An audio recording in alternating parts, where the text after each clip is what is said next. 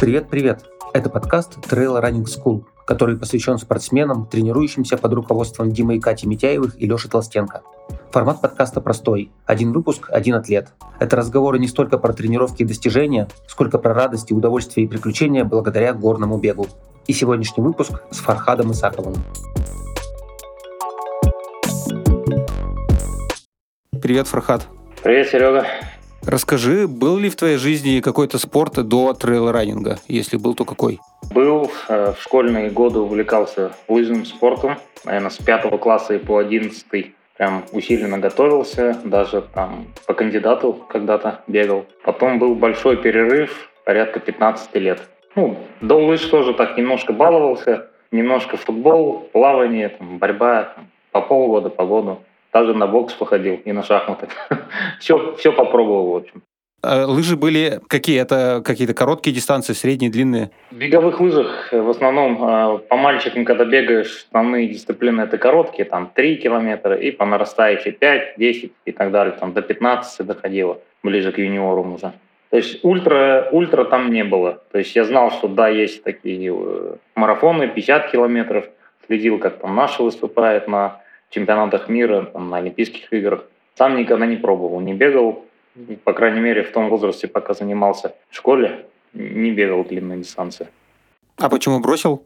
А, ну, так сложилось. Последний год я в 11 классе заболел сильно. Соответственно, результаты, ну, прям в межсезонье это так было. Сильно заболел, потом результаты упали, и, в общем, сделал такое взвешенное решение и поступил в институт прям целенаправленно делать себе карьеру, работать решил. Поэтому со спортом тот период завязал. Так сложилось, да, что э, после этого длительного 15-летнего перерыва я вот сразу ушел в бег. Как раз вот э, на старом месте работы у нас на спартакиада проходила. Я вот как раз со своей супругой будущей там познакомился. И ну как-то надо было себя проявить, э, ее внимание привлечь. Вот начал потихоньку готовиться к этой спартакиаде с ребятами. Короткая дистанция, эстафета 4 по 400 метров. Вот. Так я плавно вернул снова спорт в свою жизнь. И как ты в итоге попал в трейл-раннинг? У нас там была такая спортивная тусовка, а, и были ребята, которые бегали там 50 километров. Я такой, о, 50, это как? Ну, по, по шоссе причем. Ну, вот так, говорят, там в Екатеринбурге где-то они там бегали 50 километров. Потом чисто случайно узнал, что есть такой горный марафон э, Канжак. Это был мой первый, наверное, трейл забег. Я с огромным э, удовольствием его пробежал. Ну, это было очень круто. И вот как-то влюбился с тех пор вот, э, именно в трейл-раннинг. Вот, горы, горы. Вот, очень люблю. А ты как-то к Канжаку готовился или ты просто пробежал спартакиаду и потом Канжак? Была все-таки лыжная база. Ну, за 15 лет, конечно, я очень многое растерял можно сказать, даже все с нуля приходилось начинать. Но помню, чему нас учил тренер. Э, ну, не просто, скажем так, давал задания, а рассказывал, зачем мы это делаем, на что это влияет. Приблизительно я понимал, как надо готовиться. Читал еще литературу, то есть изучал это все. Таким образом, вот сам подготовился, пробежал. По-моему, 200 я был, ну, очень был доволен. Участников-то очень много было. И как ты после этого попал в ТРС? Ой, после этого у меня, после этого я еще, моя больная голова меня повела на 100 миль, э, это в Кавказ Ультра Трейл. Тоже готовился сам, бегал по набережной в Тюмени, вверх-вниз эти лесенки отрабатывал, упражнения делал. То есть там я еще не планировал в ТРС идти. Э, еще года два, наверное, я занимался сам. Э, результаты росли, ну, я гордился тем, что я сам себя ко всему готовлю, там, без тренеров, сам все это изучаю. Но наступил момент, когда, э, это был 22 год, наступил момент, когда я понял, что мои результаты уже вышли на плато, то есть моего уровня знаний э, уже не хватает, э, самоподготовки тоже недостаточно, то я, возможно, где-то распыляюсь на ненужное, КПД от тренировок, соответственно, низкое. Э, ну и все-таки, когда ты сам себя тренируешь, нету такой дисциплины, как когда ты это делаешь с тренером. Ну, это я просто по школьным годам даже помню. Соответственно, я решил, что мне нужен э, качественный, быстрый рост, э, высокий уровень КПД от тренировочных процессов. Пошел к лучшим, написал Дине, э, вот мы с ним созвонились, прошел тест, все, начал тренироваться. Давай вернемся к 100-мильнику. Я правильно понимаю, что в Тюмени нет гор и, ладно, гор, холмов, наверное, даже нет особых? Ну да, в Тюмени горы, э, скажем так, есть за Тюменью э, Центр олимпийской подготовки по лыжным как-то так он называется, могу ошибаться. Там есть горы, там есть хорошая лыжероллерная трасса, там есть лыжная трасса. Но туда надо ехать, соответственно, я там бываю ну, 2-3 раза в год максимум. Вот, поэтому бегал я по плоскому. Когда я понял, точнее, это, знаешь, как спонтанно получилось. Э, пишут ребята в нашем общем чате Золжников, да, «Сибирский путь здоровья» называется. Вот, привет им большой. Вот пишут они в чате, что наш э, товарищ Александр Терентьев собрался бежать 200 э, миль. Давайте мы ему составим компанию, пробежим 100. Кто готов? Ну и вот там у нас три человека таких чайных нашлось. Вот. Ну и, соответственно, что, готовиться надо к горам. А, посмотрел, вот тогда, кстати, я уже начал смотреть э, ролики Димы с Катей на YouTube-канале. Они мне очень сильно помогли. Делал вот э, по их роликам специальные упражнения. Бегал вверх-вниз вот эти лесенки. Просто я их, э, не знаю, сколько повторений за раз было. Только благодаря этому, я думаю, смог нормально, качественно подготовиться к тому, чтобы эти 100 миль финишировать. Как вообще тебе бежалось эти 100 миль? Ну, то есть ты, наверное, ты, ты уже знал, как питаться, ты во всем этом разбирался, или ты, это все было... А, это было очень интересно, а, потому что вот со мной бежали товарищи, вот, которые с Тюмени, они питались в основном на гелях, э, ну, то есть их там тренировал тренер, абсолютно правильная была раскладка, что вот надо гели, и периодически они там белки и ели. Я на тот момент э, не особо уделял внимание именно углеводной загрузке, Точнее, э, я в основном ел карпаччо из курицы. У меня было сало, огурцы солененькие, там, орешки, вот такие вещи. Учитывая очень низкую интенсивность того забега, ну это даже забегом назвать сложно, это был такой кросс-поход. Мне не требовалось углеводов в огромном количестве, поэтому, наверное, с точки зрения питания все было правильно. А углеводов я ел, наверное, один гель в два часа. Вот. Все остальное это было вот всякое карпаччо и прочие вкусности. Ребята на меня смотрели, давились своими гелями и завидовали. Сколько у тебя по времени это вышло? А, по времени вышло 47 часов. Вот такой кросс-поход, там 160 с небольшим километров, и наборы, по-моему, что-то 8, может, 8 с половиной, около того. Ну, в общем, бег там был только в самом начале, и в самом конце, когда уже ты ну, чувствуешь, что вот надо, вот остается там считанные километры, есть пологий участок, ты вот бежишь. А все остальное время, конечно, в основном это была ходьба. Он не вызвал у тебя отвращения после финиша к бегу, к ультрам? Честно сказать, нет, потому что у меня на тот момент был опыт, я уже и плоский марафон, и несколько, там, два или три, по-моему, финишировал. И Канжак у меня был, э, и какие-то свои местные трейлы мы там бегали в Тюмени. Э, вот команда Тюмень Трейл проводит. Тоже вот спасибо им за то, что они, наверное, единственные, кто у нас это делал. Ну, я как бы знал, к чему я иду. Мне хотелось просто проверить свой организм. Поэтому было, ну, конечно, после послевкусие было очень тяжелое. Я весь отек, там, с меня сутки, наверное, этот отек сходил, пульс высокий. А, но я понял, что я это могу, что для меня это как минимум не предел. Поэтому отвращения не было, но вот сейчас, оглядываясь назад, это был 19 год, я понимаю, что насколько же я был не готов вообще к этой дистанции, и, ну, можно сказать, я чудом, не чудом, но вот как-то на морально-волевых я просто вот дошел до финиша. Ну, было тяжело.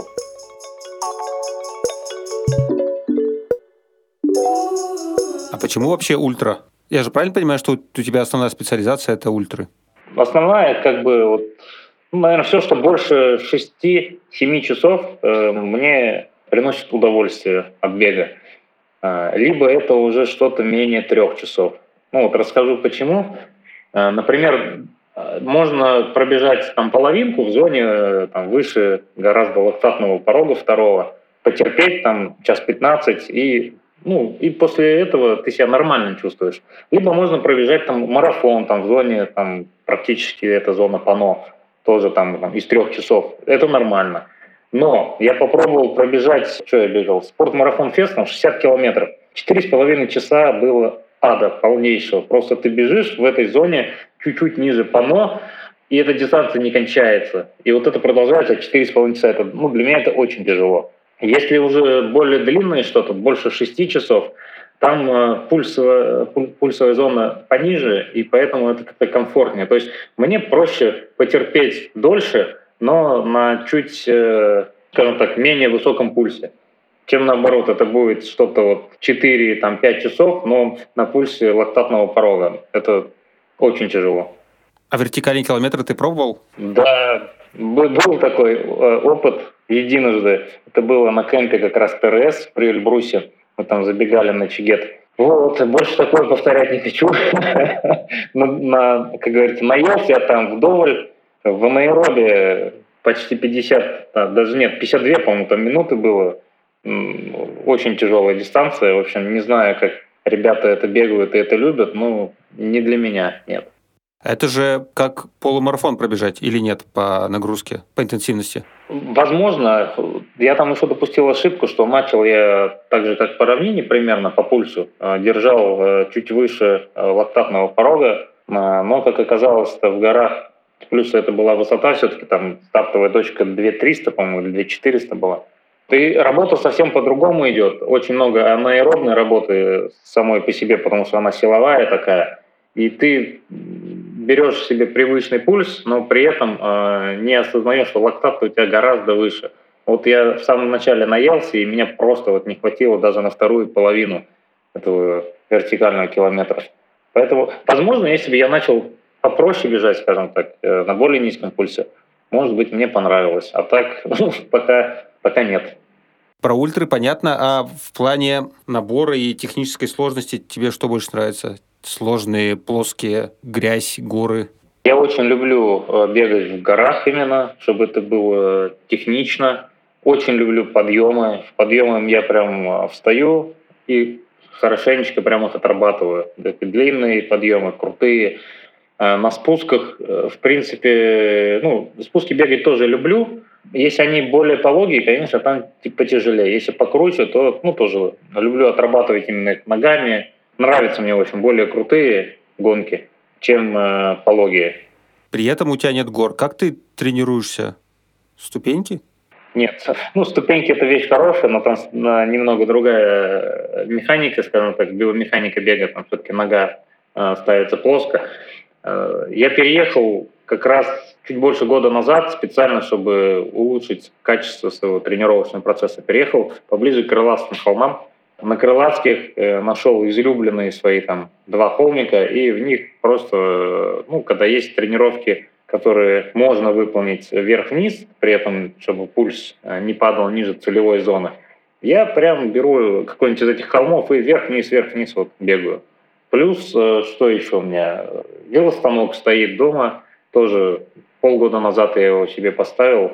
Там делаю какую-то силовую работу, вот Дима иногда в план тоже включает. Стоит гипоксикатор, тоже год назад я его себе взял, с Китая заказал. По тем деньгам это было еще довольно дешево. Создаю себе условия гипоксии, сплю, тренируюсь на велосипеде. И сейчас что хорошо, у ребят вот как раз э, Дима с Катей открыли студию ТРС в Москве. Я вот э, там уже был, э, посмотрел, очень понравилось. Там есть дорожки с уклоном 40%, очень круто. Когда туда еще гипоксикатор огромный поставят, это будет вообще нечто. Я, мне кажется, там буду жить в этой студии, прям не вылезая. Про крылатские холмы. Сколько у тебя максимально получается за тренировку набора? Э, как-то раз посмотрел, вот после длительной 2.40 э, э, я набрал практически 2,5 километра набора. А сколько сам холм набора? Ну, сам он 50 метров, но если убрать пологую часть, ну, 40 метров э, крутого участка остается, вот где-то так. Кажется, что очень утомительно бегать короткий холм туда-обратно два с половиной часа. Как ты себя внутренне настраиваешь? Ты книжки слушаешь, музыку или тебя это вообще по кайфу и не испытываешь проблем? Ну, вообще мне это по кайфу, потому что, ну, особенно когда это делаешь с палочками, ты можешь там один раз зайти с палочками – другой раз зайти без палочек, третий раз забежать там третьим кодом, четвертый раз забежать там а, вообще без палок тоже. А, ну и плюс все-таки это горы. Мне, допустим, тяжелее пробежать какую-нибудь обычную аэробную тренировочку, такую лайтовую, э, полтора часа или там восстановительную 60 минут, вот мне они даются тяжело, потому что это скучно и муторно. А здесь ты как бы работаешь, э, мне нравится не знаю, терпеть, наверное, на тренировке. Ты в этот момент сам себя мотивируешь тем, что ты становишься сильнее.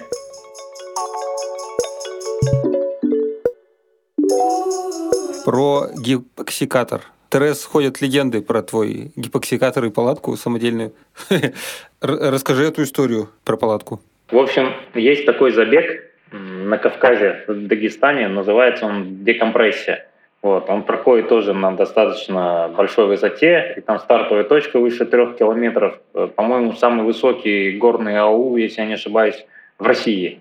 Я к нему хотел подготовиться э, и не знал как. Ехать туда сильно заранее, там, за две недели, возможности не было. Ну, начал искать альтернативные способы, узнал, что есть такая вещь, как гипоксия. Думал сначала где-то это в Москве можно арендовать. Посмотрел на цены аренды, ну, мне, в общем, это не понравилось. И наткнулся на объявление, что на Алибабе тогда вот э, китайцы продают. Что, купил его себе, э, они мне привезли, я его поставил, сделал себе коробку, самодельно взял обычную коробку, разрезал ее, вот, и получилось так, что туда шланг подцепляешь, и она на тебя э, выдает нужный, скажем так, объединенный воздух, э, лишенный там кислорода. Э, купил промышленный газоанализатор, прикрепил там внутри, чтобы не, за, не задохнуться случайно. Ну и все, там пару раз он, конечно, пропищал мне, что сейчас ты умрешь, кислорода уже не осталось. Вот, а так в целом ну, классно, мне прям нравится. Иногда вот включаем с Димой в свой процесс. Кстати, этот забег я так и не пробежал, э, не срослось по времени. Вот. Но благодаря тому, что я очень хотел его сбегать, э, я себе приобрел такую крутую штуку. Может быть, в будущем когда-то я и сбегаю декомпрессию. А ты тестирование делал после вот этой собственной камеры? Там есть какой-то результат? Целенаправленно до и после цикла подготовки вот с гипоксией не делал. В целом, учитывая, что у меня достаточно сильно вот с момента его покупки э, вырос э, МПК, э, ну и вообще, в принципе, показатели выросли, я предполагаю, что эффект есть, эффект хороший. Ну, иначе Дима с Катей, они бы тоже да, не ставили себе вот студию ТРС приобретать большой гипоксикатор, значит, эта штука действительно работает. А насколько ты вообще в этом плане гик по данным и вот по всяким таким штукам? Ты заморачивался, исследовал эту тему, как-то там правильную себе программу составлял гипоксии? Или ты просто решил, что вот классная штука, попробую и все, и просто в ней спал? А, я посмотрел, ну, почитал в интернете статьи про то, как готовятся спортсмены, сборники вот на, на высоте даже, да, вот они там живут на одной высоте, тренируются на другой, там, ну, бывает там несколько методик, это ты живешь, скажем так, высоко тренируешься низко, живешь высоко, тренируешься высоко, или там живешь низко, тренируешься высоко. Вот. Почитал про каждую из них, э, ну, скажем так, весь прошлый год, практически до лета, да, у меня не было велостанка, поэтому я мог только спать в нем. Соответственно, я себе выбрал методику, сплю там э, высоко, тренируюсь низко. А потом вот велостанок появился, вот с Димой подобрали такой оптимальный план – чередование сна и тренировок на велосипеде э, на определенных высотах. Ну, здесь я как бы полностью Дмитрию доверился. Ну, в целом, конечно, да, я люблю все сам изучать, и поэтому э, и пришел в ТРС, потому что у Дмитрия такой подход, что в первую очередь это научность и личный опыт. То есть он просто так э, не тренирует. Все всегда сопровождено каким-то предварительным изучением этого процесса.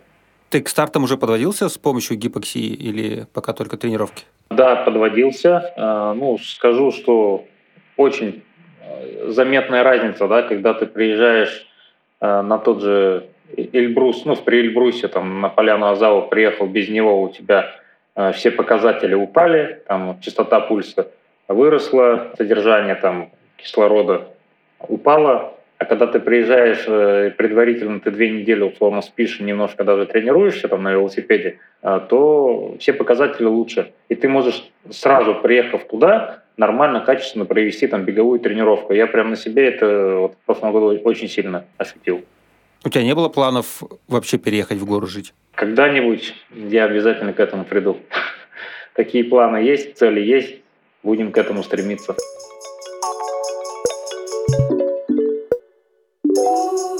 Если про цели говорить, расскажи немного, какие у тебя краткосрочные цели, ну, например, на этот год спортивные, и какие вообще мечты спортивные, может, проекты? Ну, краткосрочные, это уж основные старты. А, я вот в том году неудачно сбегал кольцо вокруг Эльбруса, 135 а, километров. Вот основная цель в этом году – все-таки повторить и пробежать успешно.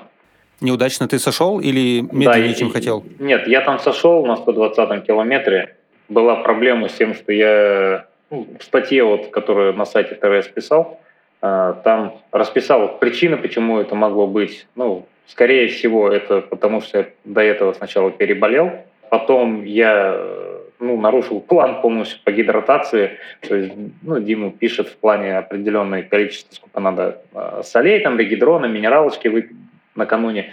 Я это все, наверное, на три умножил, перепил воды, Э, переел солей, и на самой гонке тоже там было холодно, а я пил э, больше, чем требуется по простой причине. Часть питания углеводного я делал э, в виде пяти, ну, питья, там, порошки засыпал. Соответственно, чтобы мне нужное количество углеводов употреблять, мне надо было в час пить целый литр. А там было холодно, терял раза в два, наверное, меньше воды, а пил в два раза больше. Ну и, соответственно, пьешь много воды, вместе с этим пьешь много солевых капсул. Получается, передоз хапнул как воды, так и солей. Постепенно это превратилось э, в отечность легких, как я думаю, потому что я прям хрипел, не мог дышать, задыхался уже вот после 110 километра, вообще было все жутко, плохо. Пешком даже шел, и мне не хватало кислорода. И слизью, короче, отхаркивал. В общем, так не повторяйте. Плохая практика. В общем, из целей вот этот забег все-таки подойти к нему с умом, пробежать его успешно. Хочу еще перед этим сбегать груд. Ну и белую невесту, вот, наверное, из трех вот таких краткосрочных беговых планов. А если про проекты говорить, проект сейчас э, очень большой у нас идет в разработке. Это мы совместно вот с партнером по команде э, разрабатываем наш собственный бренд. Э, это будет линейка тоже спортивного питания, энергетические. Ну, мы про это чуть попозже поговорим. Хорошо, все, тогда молчу. Это единственный проект или что-то еще есть? Не знаю, пробежать в каких-нибудь горах? Ну, конечно, UTMB когда-нибудь пробежать хочется. Посмотрим, если нас допустят. Очень хочу пробежать э, Зигаму. В целом э, хочется пробежать, наверное, в горах на каждом континенте. континенте. Вот какой-нибудь такой э, топовый забег трейловый. Вот, хочется везде сбегать. Если про краткосрочные планы говорить, ты назвал гонки, а у тебя есть какие-то цели по, не знаю, баллы ИТРа или войти там в какой-нибудь топ-10 в России, но не знаю, что-нибудь такое? А, ну, по баллам ИТРа, конечно, хочется достичь цели. А, ну, вообще, цель такая, да, это 900 PI хочется, да. А в России пока только у одного человека больше 900, и это наш тренер – вот. Ну, а из такой более реальной, амбициозной цели, а если организм позволит, все-таки он тоже уже не молодой, это достичь там 850 PI. Ну, если бы за ум взялся раньше, не знаю, там, лет на 5 хотя бы, да, тогда, возможно, э, эта цель бы уже могла быть достигнута. А сейчас все-таки возраст тоже, да, вот, ну что, 36 лет в этом году будет, все равно организм восстанавливается хуже, чем те же 10 лет назад, когда там все как на собаке заживало. А какой у тебя сейчас индекс? Сейчас у меня 738, по-моему.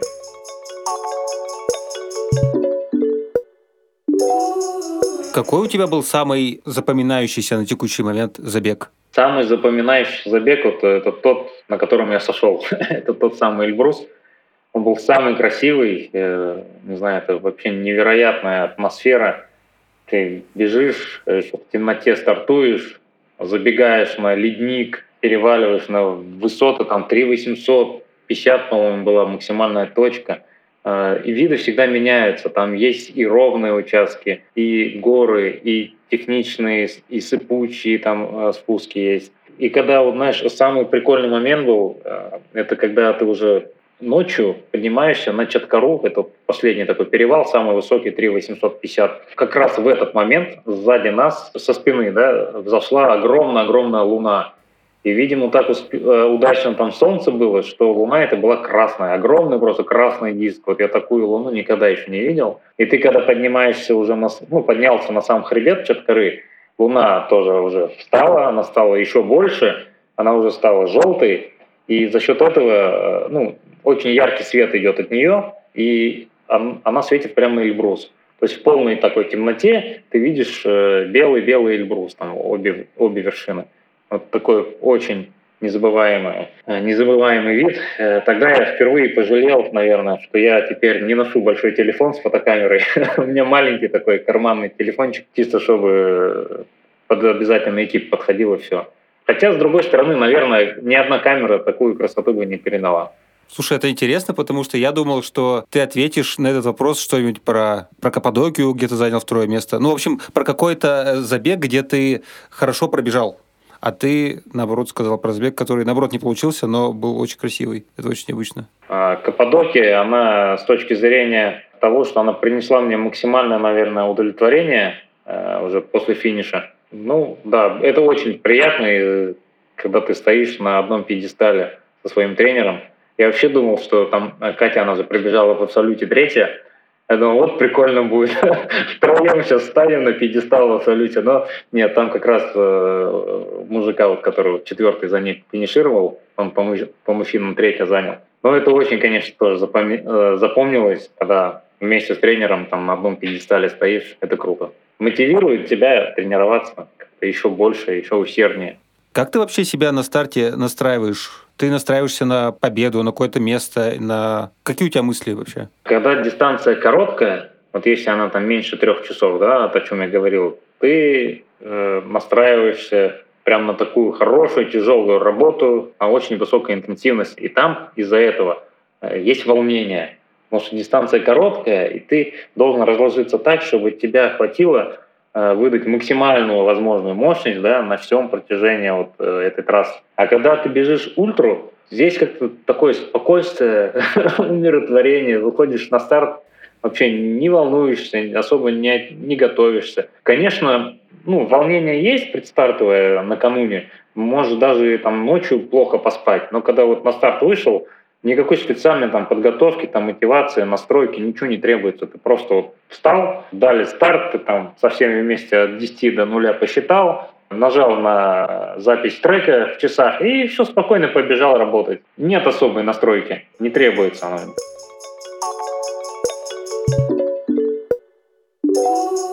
Перейдем к вашему с Ромой проекту. Расскажи, что это за проект, какие у вас там цели, задачи, и где вы сейчас находитесь на своем пути? Ну, в общем, с чего все началось? Э, наверное, это была гонка на Эльбрус, э, когда я посчитал, сколько нужно мне гелей там, и в деньгах это вышло порядка, по-моему, 40 тысяч рублей. Я понял, а что в них такого? Там же всего лишь э, несколько компонентов. Это быстрые углеводы, немножко электролитов и вода. Ну, с тех пор вот мы много тоже изучили материалов, начали в итоге делать сами себе гели. И ребятам по команде давали попробовать. А потом начали сами делать солевые таблетки. Там немножко сложнее, там компонентов больше, но тоже ничего сложного нет. Потом заинтересовались, что вот а БАДы, БАДы, вот, да, вот я, допустим, часто в течение года пью какую-нибудь омегу, там, да, коллаген могу выпить, витамин D. Цена у всех варьируется, качество у всех разное. Э, часто бывает, что производители обманывают. Мы загорелись такой мыслью, что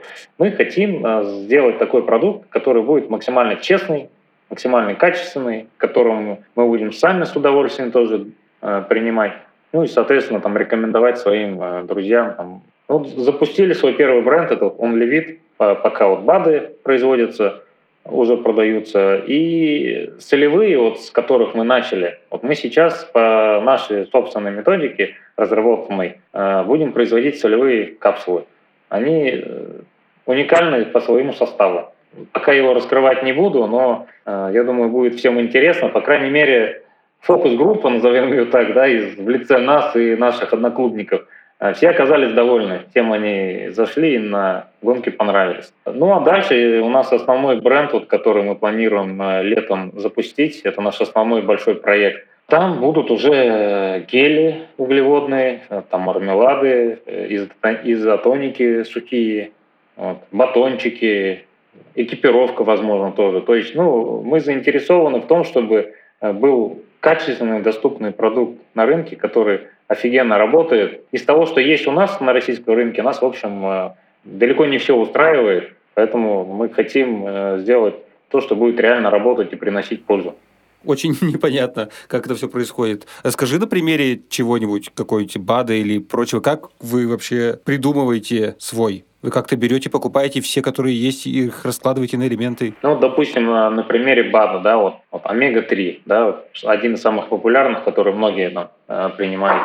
Изучаем в первую очередь, э, в какой форме этот БАД. Да? Ну, конечно, мы сами его не производим, потому что его производят э, там, в нескольких точках мира всего лишь. Это либо там, ну, самые нормальные производят либо где-то в Перу, либо в Исландии. Мы нашли поставщика, который вот, э, конкретно фирма Лиси, она у многих, наверное, на слуху, они даже сами свои БАДы производят.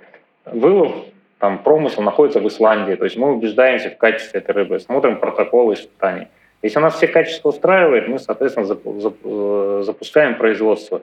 Э, конечно, мы там не мультимиллионеры, да, у нас нет своего производства. У нас есть контракт с производителем – который делает БАДы с использованием сырья, которое мы ему предлагаем. То есть у него есть э, получены все разрешительные документы, вот, он в соответствии с э, этими документами, с нашим сырьем, по сути, занимается просто упаковкой. То же самое касается, вот, допустим, солевые да, капсулы мы делаем.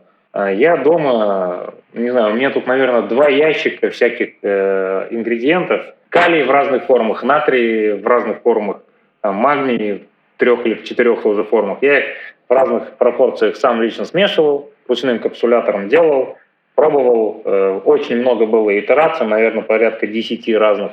В итоге вот на, на той, на которой остановились, прям вот этот же рецепт э, мы э, отдали, соответственно, производителю. Все, заказываем сырье, а производитель нам это просто упаковывает на, ну, в промышленных масштабах конечная цель, если не, не бизнеса, в смысле, понятно, что заработать денег, а как ценность, это сейчас сформулирую. Для меня это, короче, звучит так, что это, знаешь, как Киллиан, который решил сделать еще одни кроссовки для трейл-раннинга, которых уже и так 50, и вроде как э, стопудово есть хорошие, но он почему-то решил, что все не подходят, и надо сделать свои. Звучит, что э, БАДов просто огромное количество, ну и сейчас и гелий тоже. И явно есть топовые, которые прям действительно качественные, которым не докопаться, наверное, я не разбираюсь. Но вы решили сделать еще одни. Тут цель просто сделать хорошие, но дешевле, или все-таки даже в супер хороших, которые есть на рынке, вас что-то все равно не устраивает? Ну вот смотри, например, да, вот что касается э, БАДов. Э, у кого-то есть хорошая омега, э, плохой коллаген. У кого-то есть э, хороший витамин D, ужасная там омега. Это повсеместно. А наша цель собрать э, в одном бренде все самое лучшее. Ну, это прям реально, не знаю, на что это похоже. Вот есть э, импортные фирмы типа Cal, как бы это смешно не звучало, э, фирма NSP, да, они такие популярные, качественные достаточно, которые сейчас к нам вот не завозят, либо если их завозят, да, сейчас у нас законодательство так поменялось, что каждый бат должен получить там, свидетельство государственной регистрации. Э, никто из этих фирм не будет заморачиваться с их получением. Вот, соответственно, все будут заниматься каким-то импортозамещением здесь. Мы хотим, чтобы наш бренд содержал в себе вот только качественное. И ну, по цене, конечно, это доступнее, чем вот эти американские бренды. Хотя, еще раз повторюсь, э, вот Омега-3 у нас вот сейчас поставщик – это компания Лиси из Исландии. Многие наверняка про эту фирму знают. И сравните, если за сколько мы продаем это, эту омегу и за сколько продает Лиси, цена там почти в три раза отличается. Это первый момент. Что касается поркпита, там, да, углеводные гели. Ну, мне, допустим, не нравятся составы э, в современных гелях. Э, возможно, э, самый нормальный состав это вот у Мортон и Cis Beta Fuel. Но их цены ты, наверное, тоже видел. Мы не будем делать аналог. У нас будет гель, который будет содержать в себе не только углеводы, а кое-что еще. Вот это секрет. это значительно, скажем так, продвинет. Я надеюсь, что и очень сильно повлияет на результаты спортсменов. В общем, э, гели наши будут э, уникальные по своему составу. Мы не хотим сделать э, импортозамещение. Мы не хотим быть еще одним производителем того, что уже есть в огромном количестве. Мы стремимся к уникальности. Что, вот о чем я опять говорил, солевые капсулы у нас, они с уникальным составом. Такого состава ну, в России точно нет, в мире, ну, тоже сильно сомневаюсь, я не видел из известных производителей. При этом содержание натрия, магния, калия да, у нас также достаточно именно ну, необходимых дозировках. То есть наша цель сделать уникальный рабочий продукт, который будет э, в том числе и доступным. А когда можно будет и где найти ваш спортпит? Ну, целевые капсулы, да, вот, которые сейчас под брендом OnlyVit выпускаться будут, появятся на маркетплейсах, наверное, так, сейчас подумаю. Ну, где-то к середине марта, я думаю, появится. А уже вот э, углеводные гели и так далее мы планируем на рынок вывести летом. Мы сейчас как раз прорабатываем э, рецептуру с поставщиками и с производителями. То есть ну, надо определиться с, постав... с поставками и с производством. Я просто в этом плане всегда завидовал американскому рынку, где очень много маленьких семейных домашних производств, и каждый делает там, знаешь, какой-нибудь батончик, ну, и заморачивается на этот батончик, и вот у них там самый вкусный батончик. А в России мало такого было, просто потому что культура беговая не так развита. И вот теперь... Слушай, ну, возможно, возможно, вот это как раз будет и про нас. Потому что то, что у нас э, на российском рынке, меня не очень устраивает. Я уже давно бегаю, говорю, на своих солевых, на своих э, мармеладках и на своих гелях углеводных. И, и порошковые изотоники тоже там, ну, это вообще самое простое, порошок сделать. А ты себе одежду или обувь еще не шьешь сам? Ну, кстати, в чате про это много шутили, да? Э, но такой вариант мы тоже рассматриваем, потому что, ну, опять же, повторюсь, изучили рынок, посмотрели, какой товар у нас производят. Здесь очень классное производство, я вообще не спорю, но можно сделать лучше. Есть ткани. Ну, в общем, ладно, давай об этом сейчас не будем, давай потом. К этому надо еще прийти.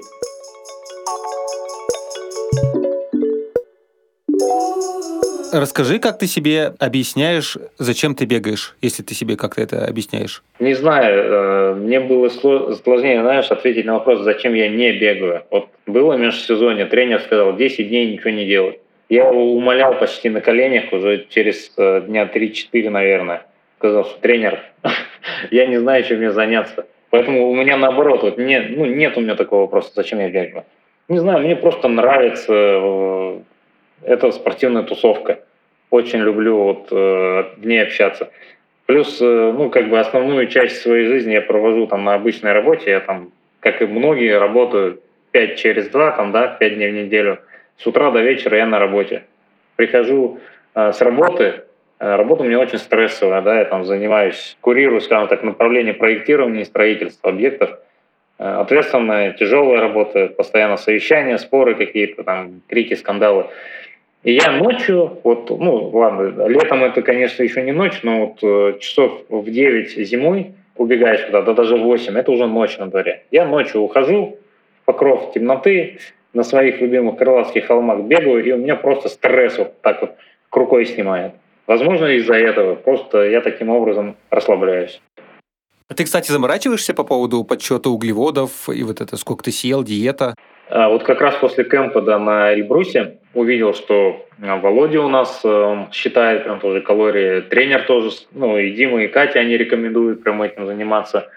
Я себе даже приложение установил, пару дней попользовался, а потом мне просто не хватает времени сутках. Ну, с утра до вечера ты на работе, там не можешь разорваться. Поэтому пока нет. По ощущениям, а у тебя есть вообще проблема, ну как ты сам думаешь, лишнего веса? Или ты можешь есть что угодно и все равно все это вытренируешь? Я, знаешь, у меня как будто бы есть внутреннее чутье, сколько мне надо. И я даже понимаю, когда я переедаю там. Ну, иногда хочется что-нибудь такое вот а, съесть и побольше. Ну, ты понимаешь, что это уже лишнее у тебя будет. Поэтому чаще всего зимой, когда у нас вокруг серость, и бегаешь ты в темноте в основном, а здесь, э, возможно, ну, зимой у меня есть лишний вес немножко. Я где-то килограмма полтора-два точно набираю. Вот я думаю, таким образом я вот стресс заедаю от того, что это зима, серость вот в Москве, потому что зима такое себе удовольствие. А у тебя есть какое-то запретное удовольствие в еде? Пироженку там съесть, не знаю. Нет, если я, если я хочу есть, я просто ем. Вот хочу сладкое, пошел себе сладкое. Конечно, я стараюсь следить, чтобы в сладком было минимум жиров. Ну, чем меньше, тем лучше. В целом, там, быстрые углеводы, ну, точнее, их наличие в огромном количестве меня никак не смущает. Вот жиры, да, стараюсь, чтобы жиров было поменьше в сладостях. А с кофе у тебя как дела? С кофе дела у нас отлично, мы дружим. Кстати, вот по поводу кофе и в чате тоже переписывались. ТРС, я имею в виду чат. Раньше я пил как э, с утра выпил чашечку кофе, потом пошел на работу, там э, пообедал, после обеда, чтобы не разморило, еще чашечку кофе. А сейчас у меня э, на работе новое пристрастие, да, я себе купил там первый раз попробовать ерба мате, это аргентинский напиток, там, ты его завариваешь с утра, как пришел, и в течение дня его пьешь. Там, по 3-4 раза можно один и тот же вот, э, единожды заваренный напиток за, заливать кипятком. И он мало того, что очень сильно полезный, э, в нем еще вот содержится этот кофеин, матеин, который тебя э, не как кофеин, прям вот 4, что ты все выпил кофе, и тебе надо бежать, что-то делать. А он так плавно просто тебя держит в тонусе в течение всего дня. Вот, вот такой интересный эффект. После того, как я почитал, насколько он полезный, э, я прям ну, понял, что даже несмотря на его такой достаточно горький терпкий вкус, вот как будто, знаешь, сток сена вот заварил, пьешь его, э, ну вот как-то вот пристрастился, понравилось. Ты заменил кофе им, или ты кофе тоже все равно пьешь? Вот с утра э, нет времени его заваривать, поэтому с утра я все-таки чашечку кофе пью. Потому что мне очень тяжело проснуться. Многие же по утрам э, до завтрака там, или после легкого завтрака идут бегать. Бывает еще и какие-нибудь интервальные работы проводят. Я как-то раз попробовал. Ну, мне сказали, что дело просто привычки, надо привыкнуть по утрам бегать. Окей, две недели я себя помучил, потом, в общем, больше этого делать не стал, потому что утром я не могу вообще ничего делать. Мне э, невозможно проснуться, пока я не выпил чашу кофе. Притом я могу выспаться, поспать там 9-10 часов, даже вот в выходной могу 10 часов проспать. И все равно э, без кофе я не проснусь потом нормально. Ну, день не начнется просто. Возможно, это, э, ну, как кофеин, да, может, это как легкий наркотик действует, да, что пока ты его не употребишь, все, ты человек на себя ощущать не начнешь. Подожди, я правильно понимаю, что у тебя все тренировки вечерние, или ты утром тренируешься? А утром я вообще не тренируюсь, то есть даже в выходной день э, я с утра сначала встаю, пью кофе, при этом суббота-воскресенье у нас с женой э, день жирников, как я его называю. Мы готовим вот именно в эти два дня готовим сырники, обильно их поливаем э, сметаной или йогуртом греческим, сгущенкой, ягодой. Вот. После этого запиваем все чашкой кофе, потом два часа где-то отходим от этого всего, и потом идем тренироваться. Вот ближе, наверное, уже ну, к обеду. А как ты выдерживаешь две тренировки в день, если у тебя работа? Ты все вечером делаешь? Вот это интересный момент, да. И э, я пробовал также разделять утро-вечер, не получается. Ну, не получается, потому что мне физически после первой тренировки я все, я, я никакой. Я с утра не, не умею тренироваться. Поэтому я просто после работы э, спускаюсь вниз, делаю первую тренировку там на беговой дорожке, потом иду в душ, моюсь, выхожу, с работы забегаю в Магнолию, по пути там что-нибудь э, из готового ну, в микроволновке прям в Магнолии разогреваю, кушаю, еду домой, переодеваюсь и выбегаю на Крылатские холмы. То есть вот у меня все тренировки вот так.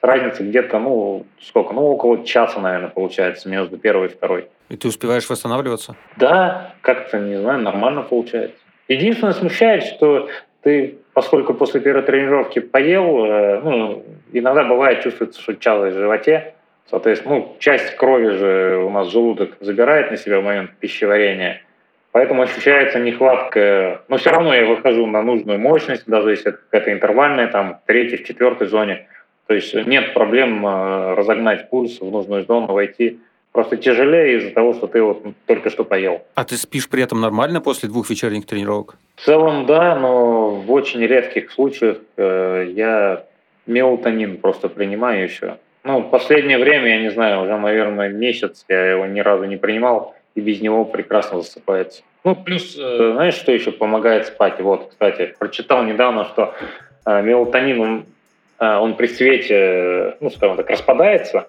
Вот, если даже он такой небольшой свет. Поэтому у меня есть маска на глаза и беруши. Вот я воткнул, все, я в своем мире там где-то очутился. Никого не слышу, никого не вижу, ничто меня не отвлекает. Прекрасно сплю.